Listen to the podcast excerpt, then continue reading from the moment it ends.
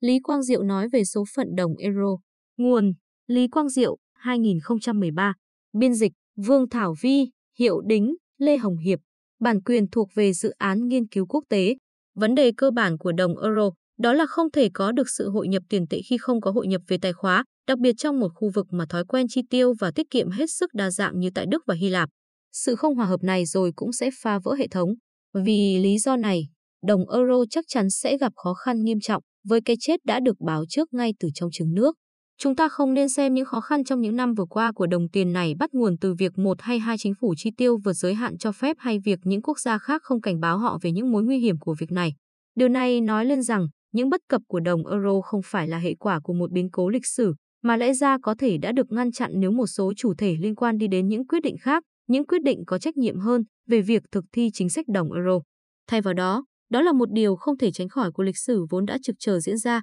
Nếu sự việc không đến giai đoạn nghiêm trọng cần được giải quyết vào năm 2010 hay 2011, thì nó cũng đến vào một năm khác với một tập hợp những tình huống khác. Do đó, tôi không tin rằng đồng euro có thể cứu vãn được, ít nhất không phải trong hình thức hiện tại của nó, với 17 quốc gia vẫn đang ngồi chung thuyền. Từ buổi ban đầu của dự án đồng euro, các nhà kinh tế học có đôi mắt tinh tường và được nể trọng, có cả những học giả như giáo sư của Đại học Harvard Man Fieldstein đã gióng lên hồi chuông cảnh báo về bản chất mâu thuẫn của dự án này. Người Anh không tham gia vì họ biết được dự án này không hiệu quả. Họ không tin vào những lợi ích và hoàn toàn nhận thức rõ ràng về những nguy hiểm mà nó mang lại. Tuy nhiên, các chính phủ gia nhập khu vực đồng euro năm 1999 cũng như những cộng đồng dân cư bầu cử cho họ, trong khi háo hức tiến bước cùng với đồng tiền chung, thì đã không chuẩn bị tinh thần để chấp nhận sự hội nhập về tài khóa, bởi điều này sẽ dẫn đến việc mất chủ quyền mà việc thực hiện chính sách này sẽ gây ra. Cuối cùng rồi họ cũng lựa chọn đi tiếp với đồng euro. Điều này đã phản ánh một niềm tin không đúng chỗ cho rằng châu Âu xét ở một khía cạnh nào đó đủ đặc biệt để vượt qua những mâu thuẫn này. Đó là một quyết định mang tính chính trị. Tại Mỹ, một đồng tiền có thể có được áp dụng cho 50 tiểu bang bởi vì họ có một cục dự trữ liên bang và một vị bộ trưởng tài chính. Khi một tiểu bang nào đó đối mặt với tình hình kinh tế khó khăn, họ sẽ nhận được những khoản tiền hào phóng chuyển từ trung ương dưới dạng chi tiêu xã hội cho các cá nhân sinh sống tại tiểu bang đó và các dự án chính phủ. Các loại thuế liên bang thu được ở tiểu bang này sẽ không đủ để bù cho chi tiêu của liên bang hỗ trợ cho tiểu bang đó. Nếu có một cá nhân nào đó được giao nhiệm vụ giữ sổ sách kế toán, thì bang này có thể sẽ gặp thâm hụt nhiều năm. Tuy nhiên đây là một tình huống hoàn toàn có thể chống đỡ được vì không có ai giữ sổ sách kế toán cả. Người dân sống trong tiểu bang này được xem là đồng bào, và người dân sống ở bang khác không thật sự kỳ vọng rằng tiền sẽ được hoàn trả. Đó về cơ bản là một món quà. Đương nhiên, thái cực còn lại cũng có hiệu quả, đó là châu Âu vào thời kỳ trước hệ thống đồng euro, với việc mỗi quốc gia có các bộ trưởng bộ tài chính riêng và điều hành đồng tiền của riêng mình. Dưới hệ thống này, khi một quốc gia trải qua giai đoạn kinh tế trì trệ, nó có thể chính thức đưa ra các chính sách tiền tệ để khắc phục vì không vướng bận bởi những trói buộc của một đồng tiền chung. Các chính sách này bao gồm việc gia tăng lượng cung tiền, cái mà người Mỹ gọi nới lỏng định lượng, và phá giá đồng tiền để làm cho việc xuất khẩu của nước này trở nên hấp dẫn hơn. Nhưng đây là những công cụ mà các nước thuộc khu vực đồng euro đã từ bỏ do hệ quả của việc gia nhập một cộng đồng tiền tệ chung. Ngoài ra, họ làm như vậy mà không bảo đảm được là sẽ có những khoản chuyển ngân sách tương tự về hình thức và mức độ như các bang bị khủng hoảng tại Mỹ nhận được. Vậy bạn sẽ có gì khi một đám đông hồ lốn cố gắng cùng diễu hành theo một điệu trống? Đó chính là khu vực đồng euro. Một số quốc gia thì vươn lên dẫn trước trong khi số khác lại phải đấu tranh để bắt kịp. Tại những quốc gia bị bỏ lại đằng sau về mặt kinh tế, chính phủ các nước này phải chịu một áp lực bầu cử buộc họ phải duy trì hoặc thậm chí gia tăng chi tiêu công cộng, ngay cả khi các hóa đơn thuế giảm xuống. Thâm hụt ngân sách phải được bù đắp bằng các khoản vay từ các thị trường tiền tệ. Việc những khoản vay này có thể đạt được ở những mức lãi suất tương đối thấp bởi vì chúng được thực hiện bằng đồng euro chứ không phải đồng drachmas của Hy Lạp, không hề giúp làm giảm sự hoang phí. Cuối cùng, Hy Lạp trở thành ví dụ cực đoan nhất cho sự suy thoái này, ngày càng lún sâu vào vùng nguy hiểm. Nói một cách công bằng thì toàn bộ khu vực đồng euro cũng phải chịu một phần trách nhiệm bởi vì có các quy định trong hiệp ước ổn định và tăng trưởng, cho phép áp dụng các biện pháp trừng phạt lên những chính phủ bị thâm hụt lặp đi lặp lại, nhưng những biện pháp này chưa bao giờ được áp dụng đối với bất kỳ quốc gia nào. Đôi khi, các chuyên gia với sự lạc quan vô hạn đã hy vọng những chính phủ này có thể lấp đầy khoảng cách cạnh tranh với những quốc gia mạnh hơn như Đức bằng cách cắt giảm các chương trình phúc lợi, cải tổ hoạt động thu thuế, tự do hóa các quy định về thị trường lao động hoặc buộc người lao động phải làm việc lâu hơn. Nhưng điều đó đã không xảy ra.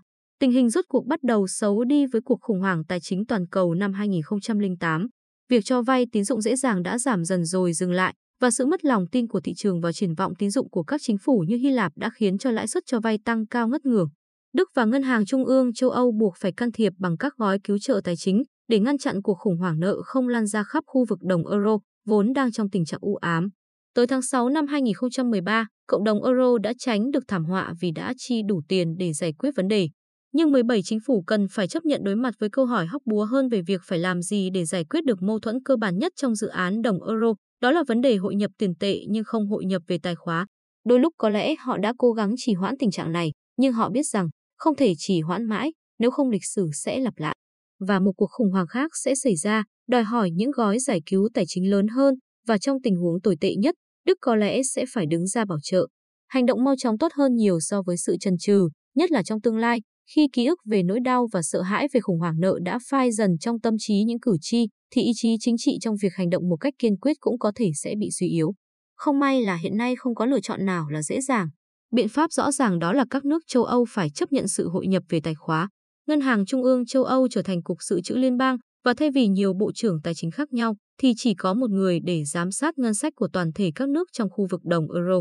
Điều này là một động thái tiến gần đến cái mà những người ủng hộ Liên minh châu Âu gọi là một liên minh gần gũi hơn bao giờ hết, và sẽ khiến cho khu vực này trông ngày càng giống với nước Mỹ. Liệu điều này có xảy ra không? Liệu toàn bộ cử tri có sẵn sàng giao một phần quan trọng trong quyền lực về ngân sách quốc gia cho một chính quyền trung ương và tin tưởng rằng cơ quan này sẽ có những quyết định về việc đánh thuế và chi tiêu công bằng cho mỗi quốc gia và đồng thời có lợi cho toàn thể khu vực đồng euro hay không? Đó là một khả năng xa vời, và thẳng thắn mà nói thì tôi không thấy điều đó sẽ xảy ra. Nhưng nếu có xảy ra, suy cho cùng có lẽ đó là kết quả tốt đẹp nhất cho phần còn lại của thế giới. Kết quả có nhiều khả năng xảy ra hơn nhưng ít được mong đợi hơn, đó là sự tan rã, một sự trở lại tình trạng những đồng tiền riêng biệt, sẽ rất đau đớn và rối loạn cho tất cả các bên có liên quan. Bạn là một người Hy Lạp hay Bồ Đào Nha hay Tây Ban Nha và bạn mượn tiền euro, giờ bạn phải trả lại bằng đồng euro, nhưng ở tỷ giá hối đoái nào đây? Liệu có phải là tỷ giá cũ trước khi hợp nhất, hay một tỷ giá tùy tiện mới nào đó? Tàn giã sẽ rất lộn xộn và tốn kém. Trong giai đoạn dẫn đến sự kiện này, có một mối nguy hiểm về tình trạng đột biến rút tiền gửi khi mà các tin đồn thôi thúc người dân rút tiền tiết kiệm dưới dạng euro. Trong nỗi sợ hãi rằng, sau một đêm những khoản tiết kiệm này có thể bị buộc phải chuyển đổi thành một đồng tiền mới và rất có thể đó là đồng tiền bị mất giá. Tình trạng không chắc chắn này sẽ làm nản lòng các khoản đầu tư khu vực tư nhân. Đây là một lý do khác cho thấy việc trì hoãn là không tốt. Đối với những quốc gia ngoài khu vực đồng euro, đặc biệt là những quốc gia có lượng xuất khẩu lớn đến châu Âu, bao gồm Trung Quốc, thì điều này cũng đồng nghĩa với việc nền kinh tế sẽ bị trục trặc đáng kể. Do đó, nền kinh tế toàn cầu sẽ có xu hướng chậm lại trong một thời gian, mặc dù thương mại rồi cũng hồi phục sau một giai đoạn bị gián đoạn và mọi thứ sẽ ổn định trở lại. Tồn tại một kết quả thứ ba nằm giữa sự tan rã hoàn toàn và hội nhập đầy đủ. Đó là sự tan rã một phần. Có nhiều tình huống có thể xảy ra trong trường hợp này, từ việc đồng euro sống sót và gần như không bị ảnh hưởng, với chỉ một vài đồng tiền bị trục xuất khỏi hệ thống, đến việc hầu hết các quốc gia đều bị tác động theo cách này hoặc cách khác. Có thể một số quốc gia sẽ đi con đường riêng của mình và một số khác phải chọn hai hoặc ba cộng đồng mới, cái mà các chuyên gia gọi là một châu Âu hai hoặc ba tầng, với mỗi tầng chuyển động với một tốc độ khác nhau. Câu hỏi mấu chốt ở đây là liệu có được một khu vực châu Âu nòng cốt, tương đối đồng nhất về khả năng cạnh tranh kinh tế, nơi có thể giữ các thành viên kết nối lại với nhau bất chấp những lực ly tâm mạnh mẽ. Tôi tin rằng, có một châu Âu như thế, bất cứ một thực thể hạt nhân nào như vậy rõ ràng sẽ được lãnh đạo bởi Đức, quốc gia chăm chỉ làm việc nhất, và bao gồm Bỉ, Hà Lan và Luxembourg. Tôi không nghĩ Pháp có thể trở nên kỷ luật như người Đức. Khả năng lớn hơn là họ sẽ trở thành trung tâm cho tầng thứ hai. Một số người có thể lập luận rằng đồng euro, nói rộng hơn là Liên minh châu Âu, nên được xem là một thành công, vì thực tế thì hòa bình đã chiến thắng và chiến tranh trong cộng đồng này giờ đây trở thành một khái niệm lạ lẫm. Nhưng người ta có thể dễ dàng đưa ra lập luận rằng hòa bình là kết quả của các nhân tố khác. Hệ quả của việc Liên Xô sụp đổ cho thấy trong tương lai gần, Nga không còn bận tâm với việc đối đầu với quân sự của phương Tây và những nguồn lực của nước này đã, đang và sẽ tiếp tục được tập trung một cách đúng đắn cho việc phát triển kinh tế. Hơn nữa, sự bảo đảm của Mỹ về mặt an ninh thông qua Tổ chức Hiệp ước Bắc Đại Tây Dương, NATO, đã khiến bất cứ hành động quân sự khả dĩ nào bắt nguồn từ các quốc gia ngoài NATO đều trở nên phí thực tế. Trong cộng đồng châu Âu, người Đức vốn từng bị đánh bại hai lần trong hai cuộc chiến tranh thế giới sẽ không bao giờ bắt đầu thêm một cuộc chiến nào nữa. Họ đã phải chịu đựng quá đủ vì chiến tranh và chỉ muốn bước tiếp với cuộc sống thầm lặng và thoải mái. Vì điều này mà họ đã luôn cố hết sức điều chỉnh để thích nghi với các quốc gia khác. Cuối cùng thì hậu thế sẽ nhìn nhận hồ sơ về đồng euro với một sự ảm đạm và bất cứ nỗ lực nào nhằm cứu vớt lòng tin về mặt chính trị cho đồng tiền chung cũng phải đối mặt với một thực tế nguội lạnh và khó khăn.